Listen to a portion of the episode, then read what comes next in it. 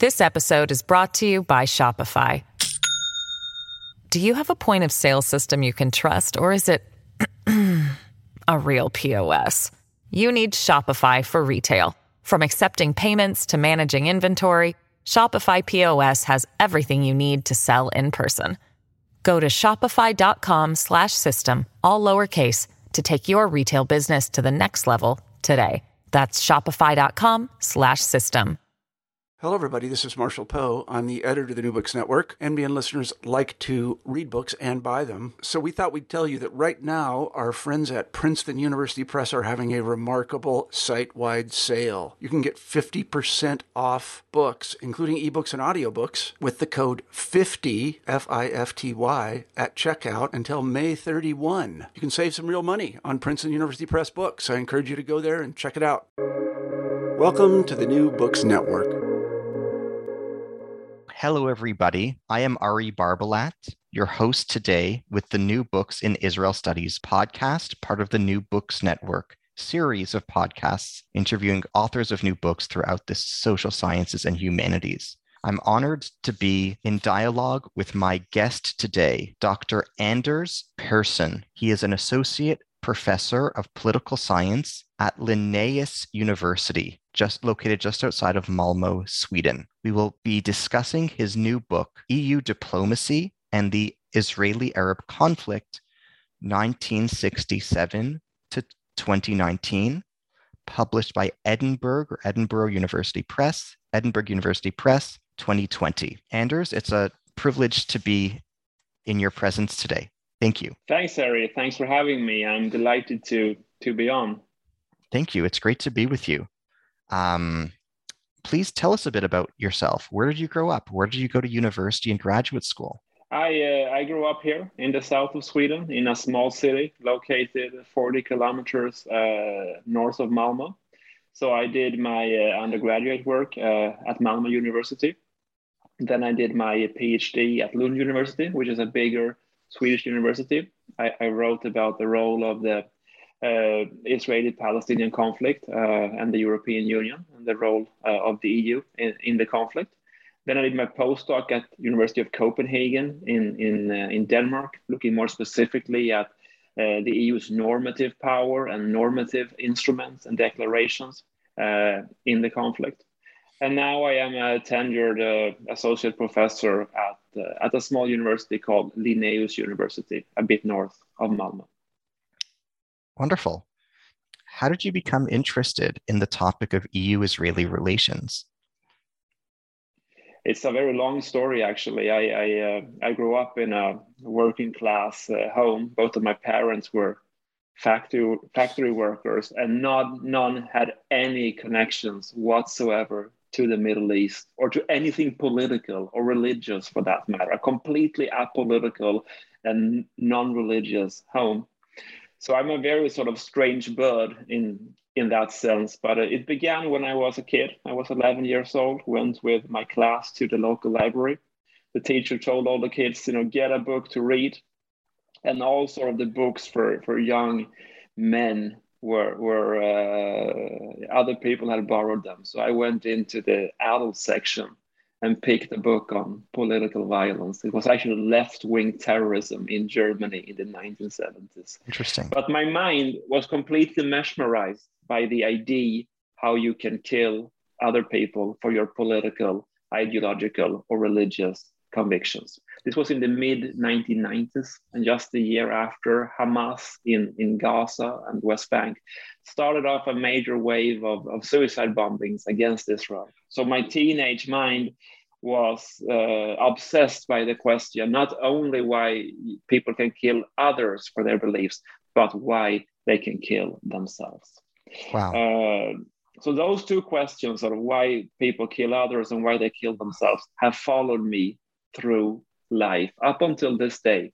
Now, the mid-1990s was a time when, great optimism, and my parents told me to get, a proper education, to get a proper job.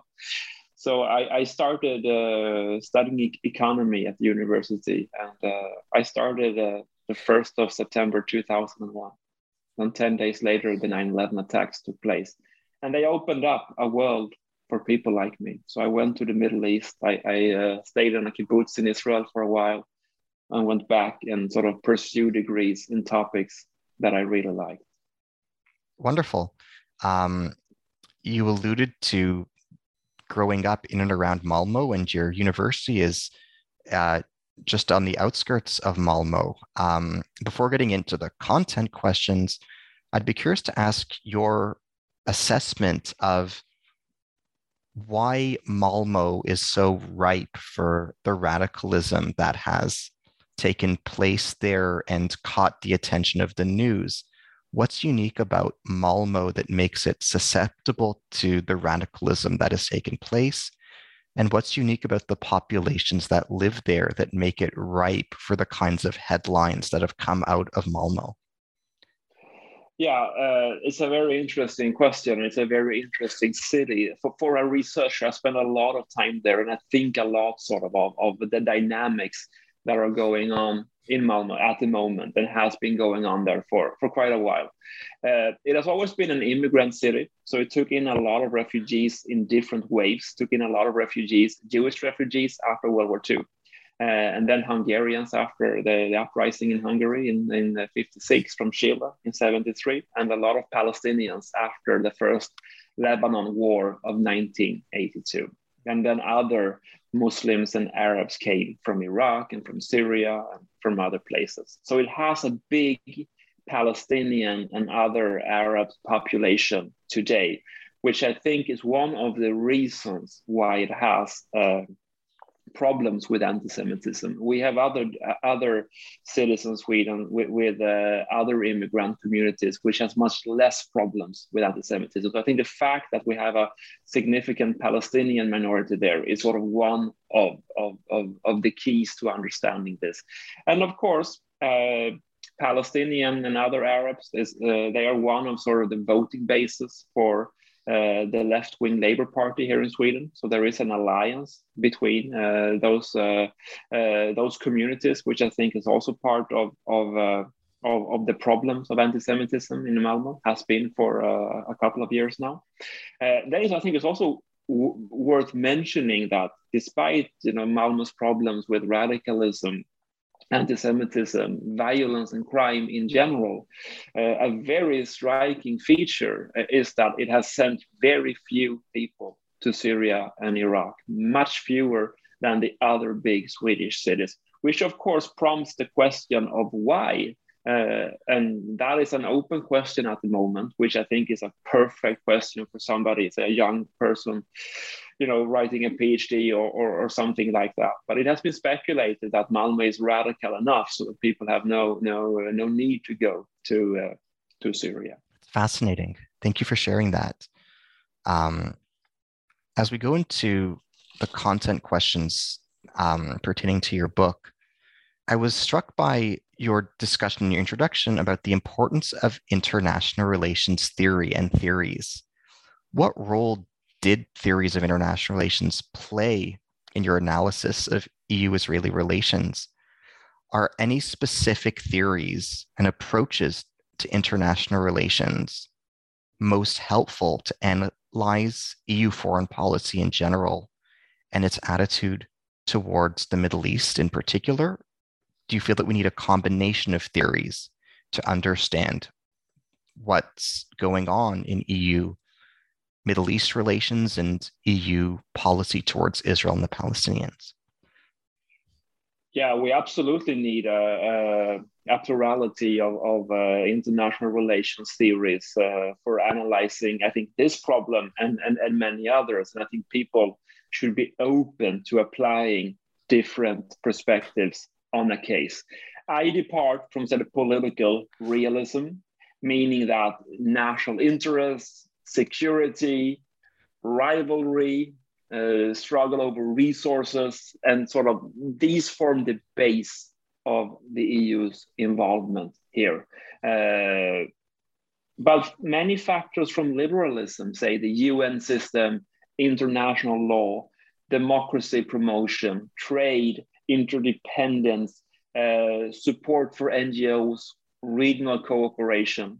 These are also very important factors of the EU's involvement in the conflict. And there are many examples of that. And from, say, constructivism and more critical perspective, we can take concepts like discourse analysis, narratives, agencies, different perceptions, and also sort of different conceptions of power, what it is and how you apply it. So these three big and broad theoretical perspectives all contribute to my analysis. And then it will be possible to add even further perspectives, but I didn't do that. How did the particular approaches of Javier Solana, Catherine Ashton, and Federica Mogherini toward the Israeli-Palestinian conflict in the Middle East during their tenures as High Representative for Foreign Affairs and Security differ from one another? To what degree were these differences a product of the individual worldviews of these three people, of these three diplomats? To what degree were they motivated by dynamics in EU-US relations and local changes on the ground in the Israeli-Palestinian dynamic? Can you comment on the different approaches, the similarities and differences between Solana, Ashton, and Mogherini in dealing with the Israeli-Palestinian situation? I would say that they are very small, and sort of my book and the story of the European Union in the Israeli-Palestinian conflict is not a story of individual leaders. You know, they may come and go. They may be from the right to the center to the left. They have had over the decades, I would say, pretty much the same opinions, and that is also, I think, a takeaway which is worth mentioning, that there is a standard European narrative about the Israeli-Palestinian conflict, which especially the Israeli right hates very, very much. And that is that the Arab-Israeli conflict is the key to other conflicts in the Middle East, and a solution to that conflict will lead to a lot of other good things in the region. And that is shared widely by politicians across the board, from the right to the center to the left. And all of these three individuals that you mentioned share that worldview. Now, I should say, to be fair here, that this narrative has diminished somehow over the past 10 years, especially the past 5 years since Trump, Brexit, the refugee crisis, the corona pandemic, which means that a lot of other things have taken over the agenda. So Israel-Palestine, as we call it today, instead of the Israeli-Arab conflict, is not at all as dominating as it was a decade or two or three, 4 decades ago. To what degree are European and EU decision makers aware of the feelings that many Israelis have regarding the EU's approach to the conflict? To what degree do they understand the sense of resentment that Israelis sometimes feel about the EU's role, the sense of hypocrisy, the sense of misguidedness? To what degree do they understand it? To what degree are they aware of it? To what degree do they get where it's coming from? Or is it something that they ignore, or are they oblivious to? I'm curious, to what degree are EU leaders aware of where its critics are coming from? I would say that there is greater awareness on that particular issue. And I think it's also important to go back here. I mean, there is a lot of layers of complexities. I mean, starting with, say, the colonialism, Holocaust, you know, in Europe, instead of European Jewish relations over a long period of time. So this is part of sort of the luggage that we have here, that we have to unpack. I think it's fair to say that for many decades, both Israeli governments, successive Israeli governments from left to the right, and also sort of the wider Israeli population, they were extremely skeptical about the EU's role here in the conflict, because it was seen as sort of pondering to first an Arab narrative of the conflict and later a Palestinian narrative of the conflict. And one of the reasons why the EU took this position was in order to secure good relations with the OPEC countries after the wars of 1967 and 1973, when the EU depended heavily on oil from the Middle East. Around 50% of the total energy consumption, 80% of the oil imports came from the Middle East at this time. But as the decades went by, and I think especially after 9/11, 2001, and also after the refugee crisis and the waves of terrorism that we have had here in Europe, I think that many Europeans, both among the general population and among leaders, have identified, I think, more closely with Israel and less closely with the Palestinian. And of course, the fact that the far right has been rising all over, especially Western Europe, compromising around, say, 20% of the electorate in many countries. This means, of course, a new and very big, powerful pro-Israeli force in Europe. What role did the 1967 Six-Day War play in stimulating the European Commission's approach to the Israeli-Arab conflict? In what ways is the EU's role since the 1990s similar and or different from the approach taken by the European Commission in the post-1967 years and even the 1970s? Both of these wars, 1967 and 1973, were watershed events for Europe for different reasons. The 1967 war took place 20 years after World War II. At this time, there wasn't a common European foreign policy, but a lot of people pushed for it in the European Parliament, the European Commission, and in various governments. And people used this crisis and said, here's a major war taking place on the doorsteps of Europe. We need to use this war to unite. We need to use this war to create a foreign policy. There is a political saying that says, never let a good crisis go to waste. So they used this war to create a common European foreign policy. This was and that's also one of the reasons why it is unique, why it has a sort of special emotional baggage and all of this. So it was used to create a common European foreign policy. And that succeeded. And then the next war took place, 1973, led to the oil crisis. The price of oil went up 400% overnight, led to a major energy crisis in Europe, in the US, and in the whole of the industrialized world.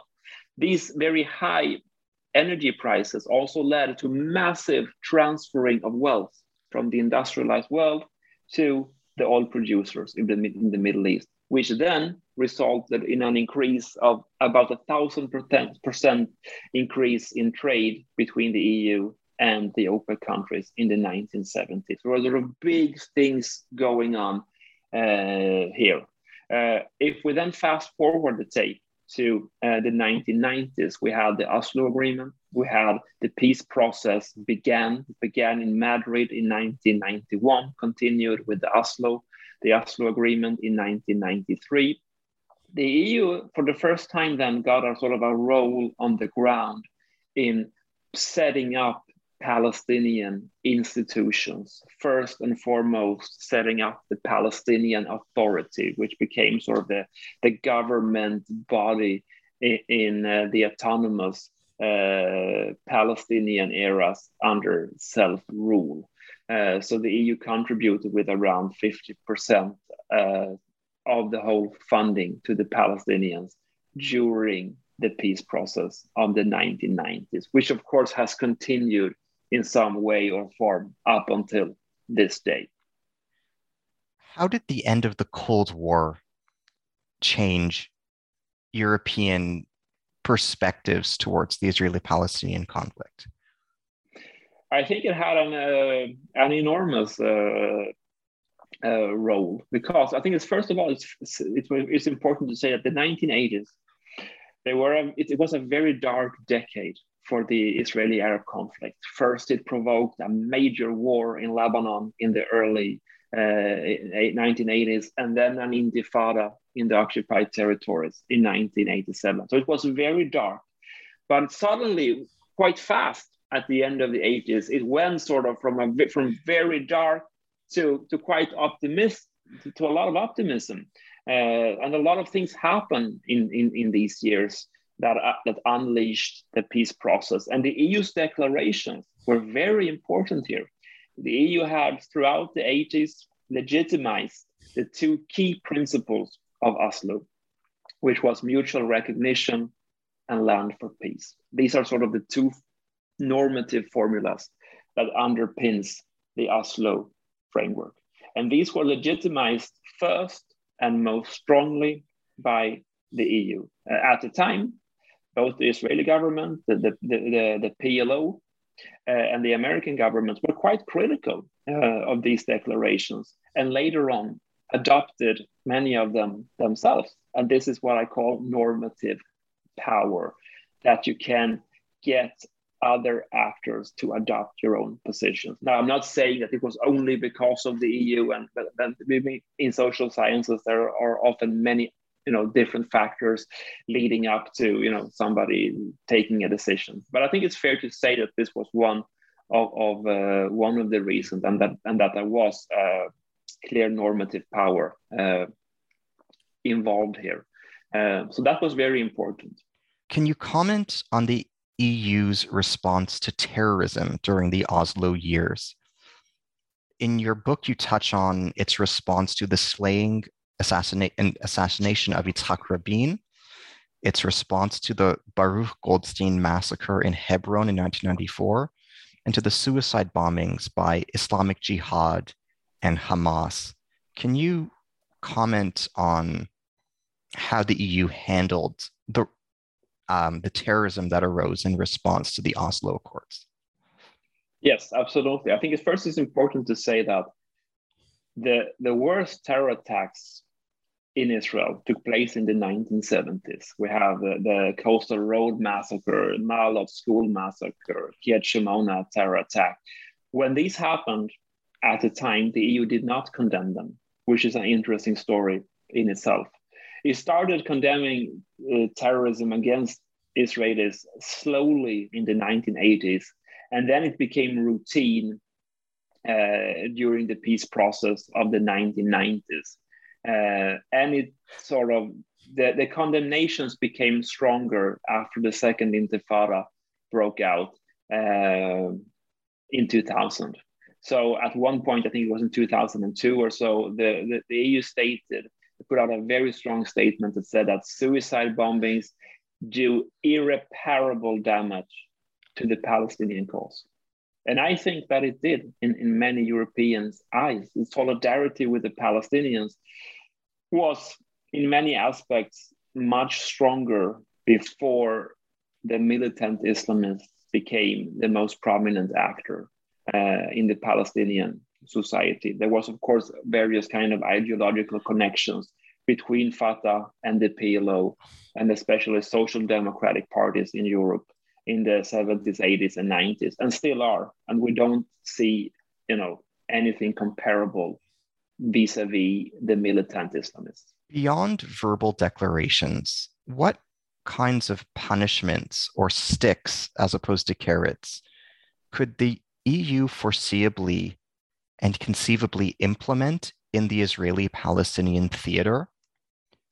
Would instituting punitive measures against the parties make European policy more effective, or would it be a risk to what would otherwise be available and achievable diplomatically? It's a great question, and it's a question which is quite difficult to answer. But if I would unpack it, I would sort of start by saying that there is a perception here that the Palestinians are too weak to punish. If you punish the Palestinian Authority too much, it will collapse and will open up the doors wide open for the Islamists. That is a situation that the EU absolutely wishes to avoid. So it can't punish the Palestinian Authority too hard, because other worse actors would then be empowered. When it comes to Israel, the perception is the complete opposite, that it is too strong to be punished, especially since it is allied so closely with the US. So a too strong punishment of Israel may sort of affect European, US transatlantic relations, which is not in the interest of the EU. But with all these things being said, the EU is the largest trading partner to Israel, and the largest trading partner to many of the actors involved here. So it has enormous leverage and enormous clout, and it could do all kinds of things. Say, and when it comes to Israel, the big things it can do would be to have no longer have visa-free travel of Israelis to Europe. To have sort of the, it's called the association agreement, which sort of regulates all kinds of economic dealings, and also the scientific corporation. So these are sort of the three big areas where it can punish Israel on a broad scale. Then there are smaller areas like, say, labeling settlement products, banning settlement products, settlers to travel. So there are all kinds of sticks, from huge sticks to small sticks.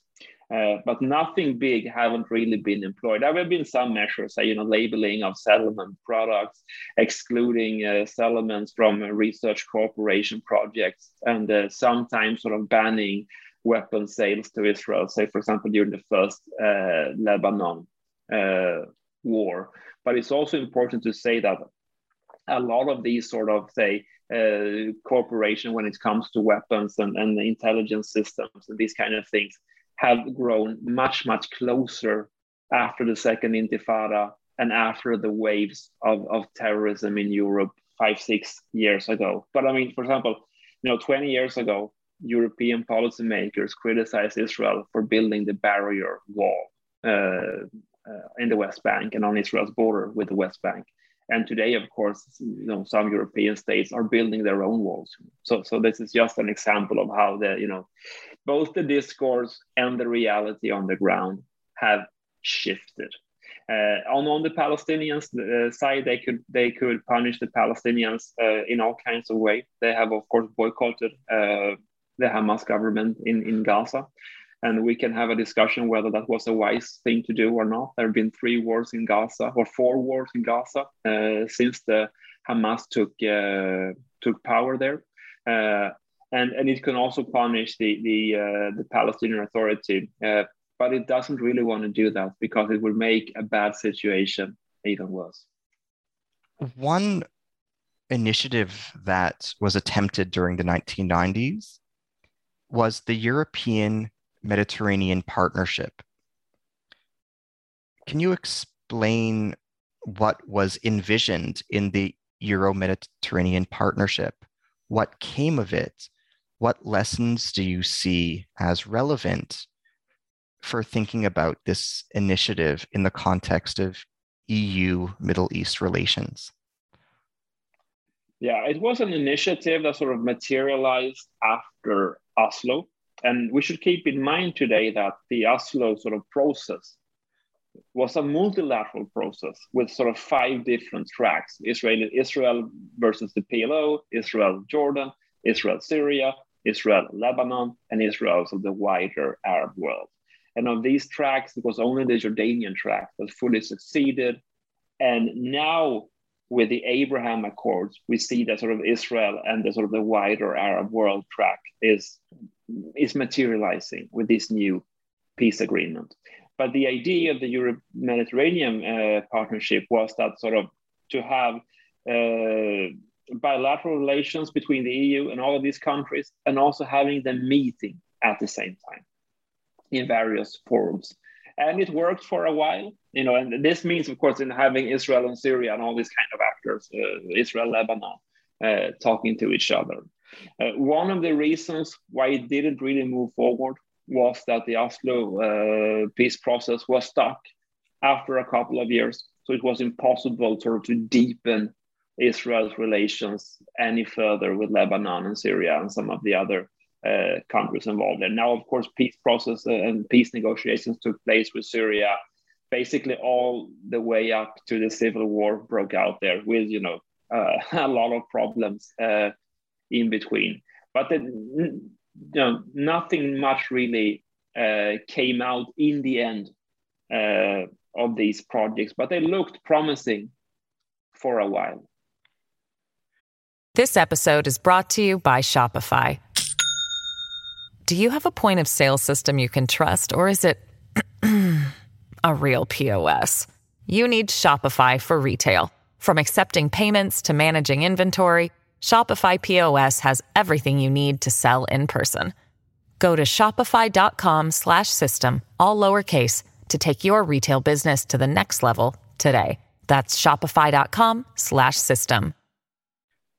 How did the war on terrorism as an international American-led endeavor and the 9/11 attacks, coupled with the events of the 2000s, the war in Iraq and Afghanistan, the Intifada, the Bush administration, terrorist attacks in Madrid and London, what role did the war on terrorism play in influencing EU policy toward the Israeli-Palestinian conflict? I think it had a tremendous effect on many different levels. And I think, and I alluded to one of the effects earlier, I think it led to a shift in a much more pro-Israeli conception within the EU and in a much less pro-Palestinian conception. I know that is not the fact, that's not how many Israelis feel, and I know that, and I respect it. But I think that the data shows it, and I can see that, for example, very clearly in my material, that there is a shift towards sort of embracing Israel and condemning the Palestinians much harder within the framework of the war on terrorism. And of course, it led to, for example, placing Hamas on a terrorist list. It created, all kinds of sort of conceptions of security that I think favored Israel. So I think that it led to a pro-Israeli shift in the EU's declaration, even if it's not the way that many people feel. But I think it is a fact if one actually look at what has been said. And another thing is important. It also, I think, mainstreamed for a while the idea of a Palestinian state, because that had been anathema in the 1990s. So I think it's also fair to say, especially here in Europe, a lot of people saw the Palestine question, the Israeli-Palestinian conflict, as one of the reasons, not the only one, but one of the reasons behind the war on terrorism, behind 9/11, and also sort of one of the solutions. Bush came up with the idea of a Palestinian state, right after 9/11, a month after 9/11. It wasn't a coincidence. It had to do with sort of, it had to do with winning the war on terrorism. Now, it never materialized, but it was a very powerful idea during the first decade of the 2000s that the Palestinian state would be established. It culminated in 2011 in the UN, but when it wasn't established.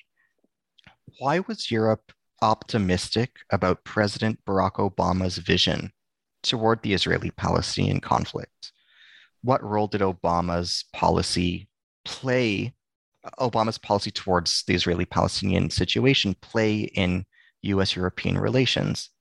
Can you comment on the triangular relationship between President Barack Obama, the EU, and the Middle East conflict, and the Middle East situation between 2008 and 2016?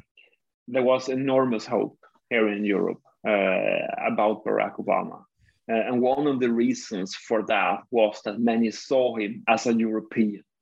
And people said quite openly that he has sort of a European mentality. He has a European conception, both of the world and when it comes to multilateralism and when it came to the Israeli-Palestinian conflict. He and his closest advisors shared this, what I call the European twin standard narrative about the conflict. Arab-Israeli conflict, most important, and solving that will lead, is sort of the key to solving other problems in the Middle East. That was what Barack Obama believed, and that was why he was embraced so much by the Europeans in the beginning. What is interesting to see sort of afterwards is that basically everybody agree that Barack Obama was a complete failure when it comes to Middle East peacemaking. Sort of, Israelis, Palestinians, from left to right, from, secular to religious, everybody agree that he was a complete failure. What would you make of Trump's approach to the Middle East in the subsequent years, from 2016, 2017 onward? How did Europe respond to some of the key policies of President Trump in the Middle East? The Abraham Accords, his hostile posture towards Iran, recognizing Jerusalem and the Golan Heights as being under Israeli sovereignty. Can you comment on the EU's approach to Trump?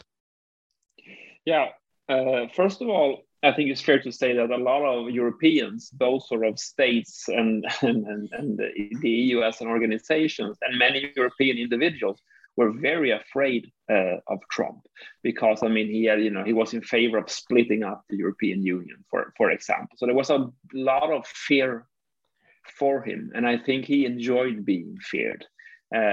He took the opposite approach after a while. And that is called the outside-in approach, meaning Israeli-Arab normalization first, Israeli-Palestinian peace later, which is, of course, the exact opposite narrative to that of the EU.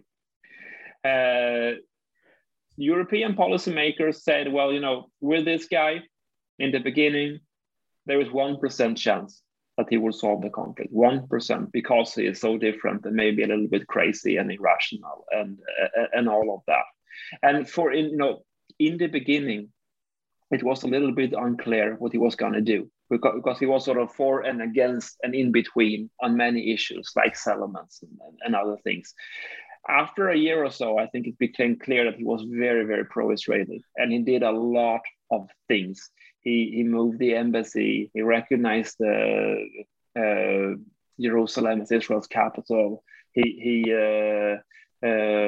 also recognized the annexation of the Golan Heights. He closed down the Palestinian mission in Washington. He closed down the Palestinian consulate in Jerusalem. He cut off aid. Of course, pulled the U.S. out of the Iranian nuclear agreement. And he did a lot of these things. And basically none of them had the support of the Europeans.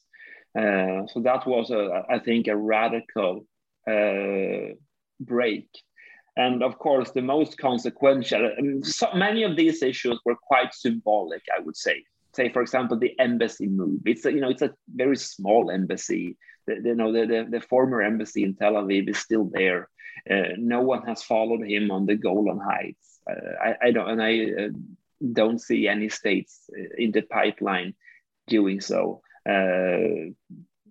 Most governments here in Europe still supports the Palestinian Authority. So some of it was sort of more symbolic.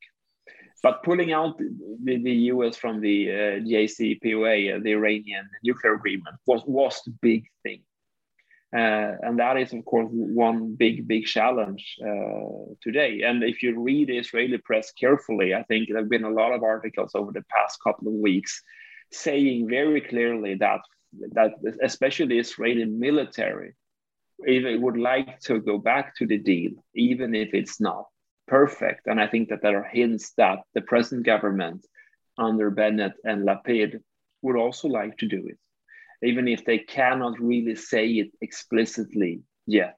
We should, of course, keep in mind that Israeli politicians over decades have invested so much time and energy and political capital in stopping Iran from ever getting to a nuclear weapon.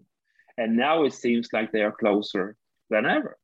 And that, of course, raises, I think, serious question marks about both, say, the whole approach of Trump and Netanyahu to this. How did the EU's global strategy for security and policy come to be? How did the summer 2016 statement of the EU differ from previous and subsequent global strategy declarations? Yeah, it came, as you said, in the summer of 2016, just before Donald Trump was elected. So it became, I think it's fair to say, irrelevant quite fast, because we had Trump, we had Brexit, we had the pandemic. So a lot of major things happened right after it was published. The key concept of the global strategy is resilience, which I think is a good concept to use both sort of theoretically and empirically in the world that we are living in today. Resilience is a great concept. And part of the story here is that we talked a lot about the rise of China, but it is happening, at the expense of Europe. So the decline of Europe is a big part of the rise of China. And I see that, for example, in my course, when I look at sort of economic data, we see that Europe's relative weight when it comes to, say, global GDP is smaller than before. We have much lower growth than especially China, and even lower than the US. So we are becoming, increasingly weaker, and I think one can see that as well if one looks at the EU's policies vis-a-vis the Israeli-Palestinian conflict over the past 5 years. So not much have come out of the EU's global strategy, but I think it's fair to say that sort of big events overshadowed it, from Trump to Brexit to the pandemic. Wow. You alluded to China just now. How does the increasingly multipolar global geopolitical environment influence Europe's approach to the Middle East? As the Middle East becomes a more competitive multipolar environment, with China and Russia being more actively involved, what influence does this have on Europe's approach? Does it make Europe more dependent on the US, more assertive in trying to take an independent policy, more deferent to national governments such as major powers like France, Britain, Germany? Can you comment on this? In a multipolar environment, does this make Europe more reliant on creative and ambitious diplomatic initiatives, or does it undercut them? Yeah, good question. And I think the big argument would be that it is definitely weakening the EU. So for the past 5 years, the EU has not been able to put out a single united statement from the foreign ministers on the Israeli-Palestinian conflict. Nothing. So that is, I think, telling of the very weak position of the European Union at the moment. So that means that especially the government of Israel is dealing more and more with individual European countries like France and Germany and Sweden bilaterally. And that's also a strategy by Israel of sort of, separating these countries from each other in order to get a more favorable outcome from negotiating with individual countries rather than with the EU as a bloc. And as you said, the more and more sort of international actors are either engaging when it comes to China or re-engaging when it comes to Russia with the Middle East, but not so much with Israel-Palestine, to be honest. Russia and China don't really have strong roles here, except for in the UN Security Council, where they, of course, regularly vote against everything that either the US or Israel propose on this conflict. And there is a lot of hypocrisy involved here. Let's be, from all sides, let's be honest and say that. Basically, sort of the only human rights issues and commissions that China and Russia support are those against Israel. Whereas, I mean, in all other cases, they talk about, state sovereignty and, non-intervention and these kind of issues, except for Israel. Whereas most European countries and the US supports the same kind of initiatives in most places, except for when it comes to Israel. So here you see, of course, how the conflict is spreading to all over the world and affecting, all kinds of actors. And, people can throw accusations of hypocrisy in all kinds of directions with, I think, with good reasons. So, but they aren't that active in Israel, Palestine, Russia, and China. Yes, Russia, of course, has a very big role to play in Syria and vis-a-vis Iran.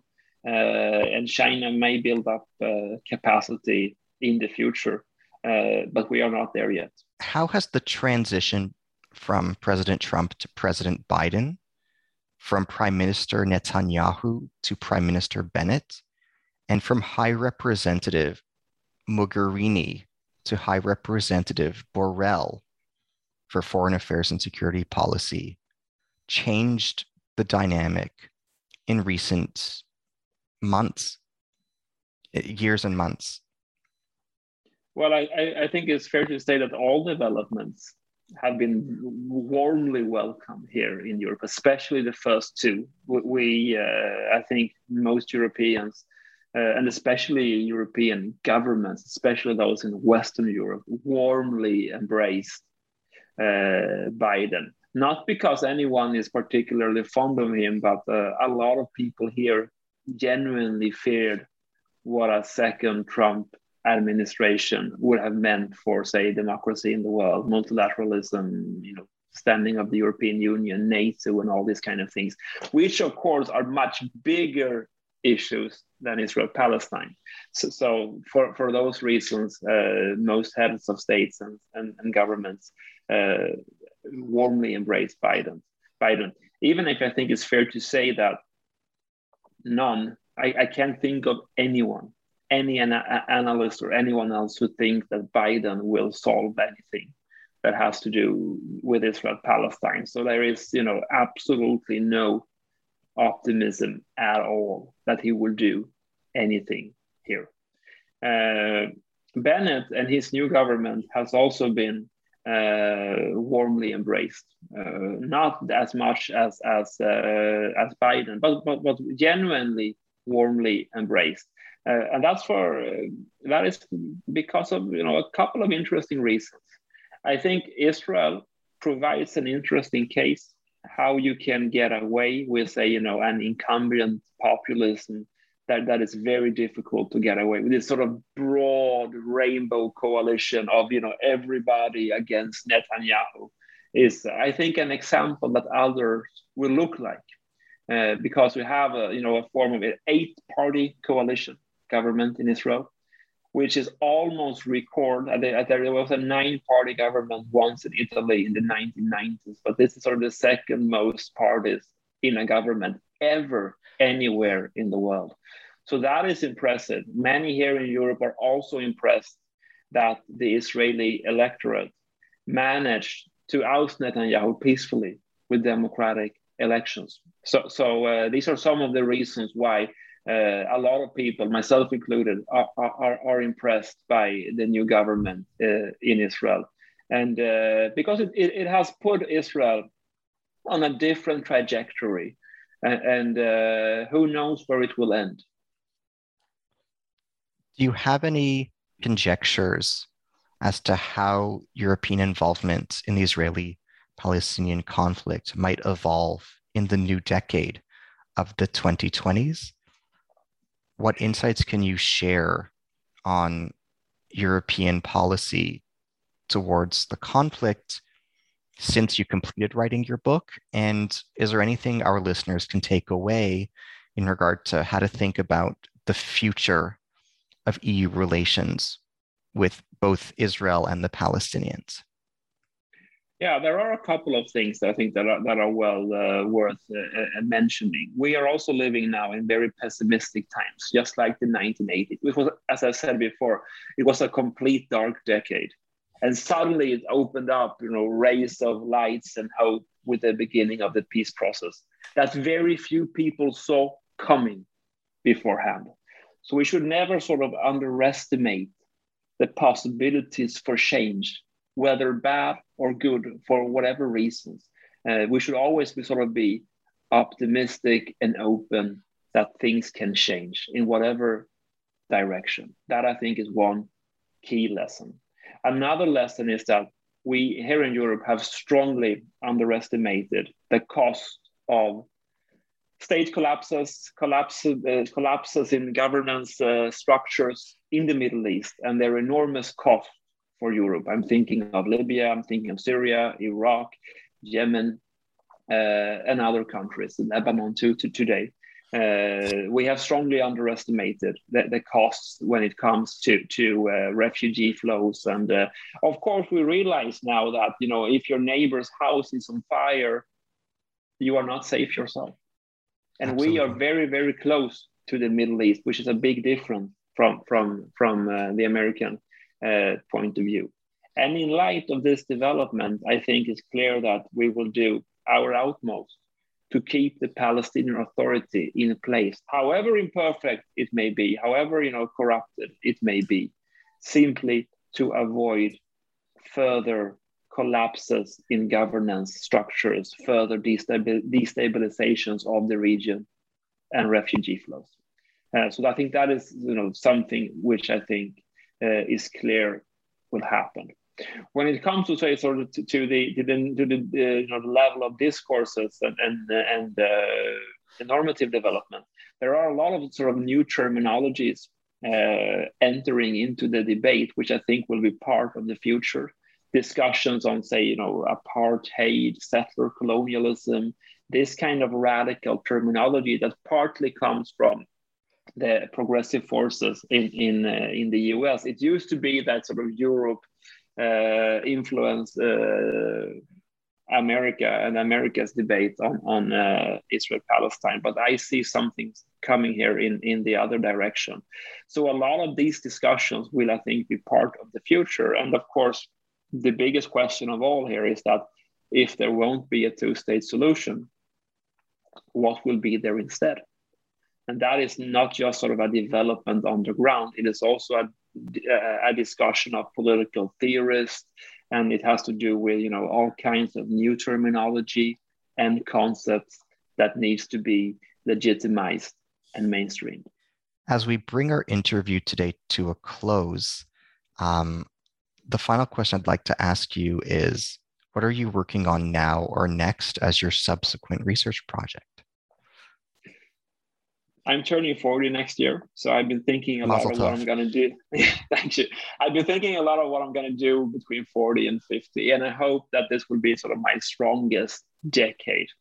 And I'm actually preparing a quite big research application on how the Israeli-Palestinian conflict has affected anti-Semitism in my own country, because it's very clear that the Middle Eastern conflicts are being played out in Europe today. And we have seen this with Israel-Palestine for a while now. And we may see the same thing with Syria and Syrian refugees in the future as well. So I think these are important topics to study. Great. That would be absolutely fascinating. Such an important contribution that will be. As your current book is and has indeed been. Thank you so much for the erudition and effort and investment that went into producing this wonderful monograph and this fascinating book. Thank you, Ari. Thanks for having me. It was a pleasure to be on your show today. I really appreciate it. Thank you. It's been an honor to have this dialogue with you. Thank you for your time, and thank you for such a detailed response to the questions asked. Thanks a lot. It was really a pleasure. Thank you. To our listeners, this has been Dr. Anders Persson, Associate Professor of Political Science at Linnaeus University. We have been discussing his recent book, EU Diplomacy and the Israeli-Palestinian Conflict, 1967 to 2019, published by Edinburgh University Press, 2020. Thank you very much.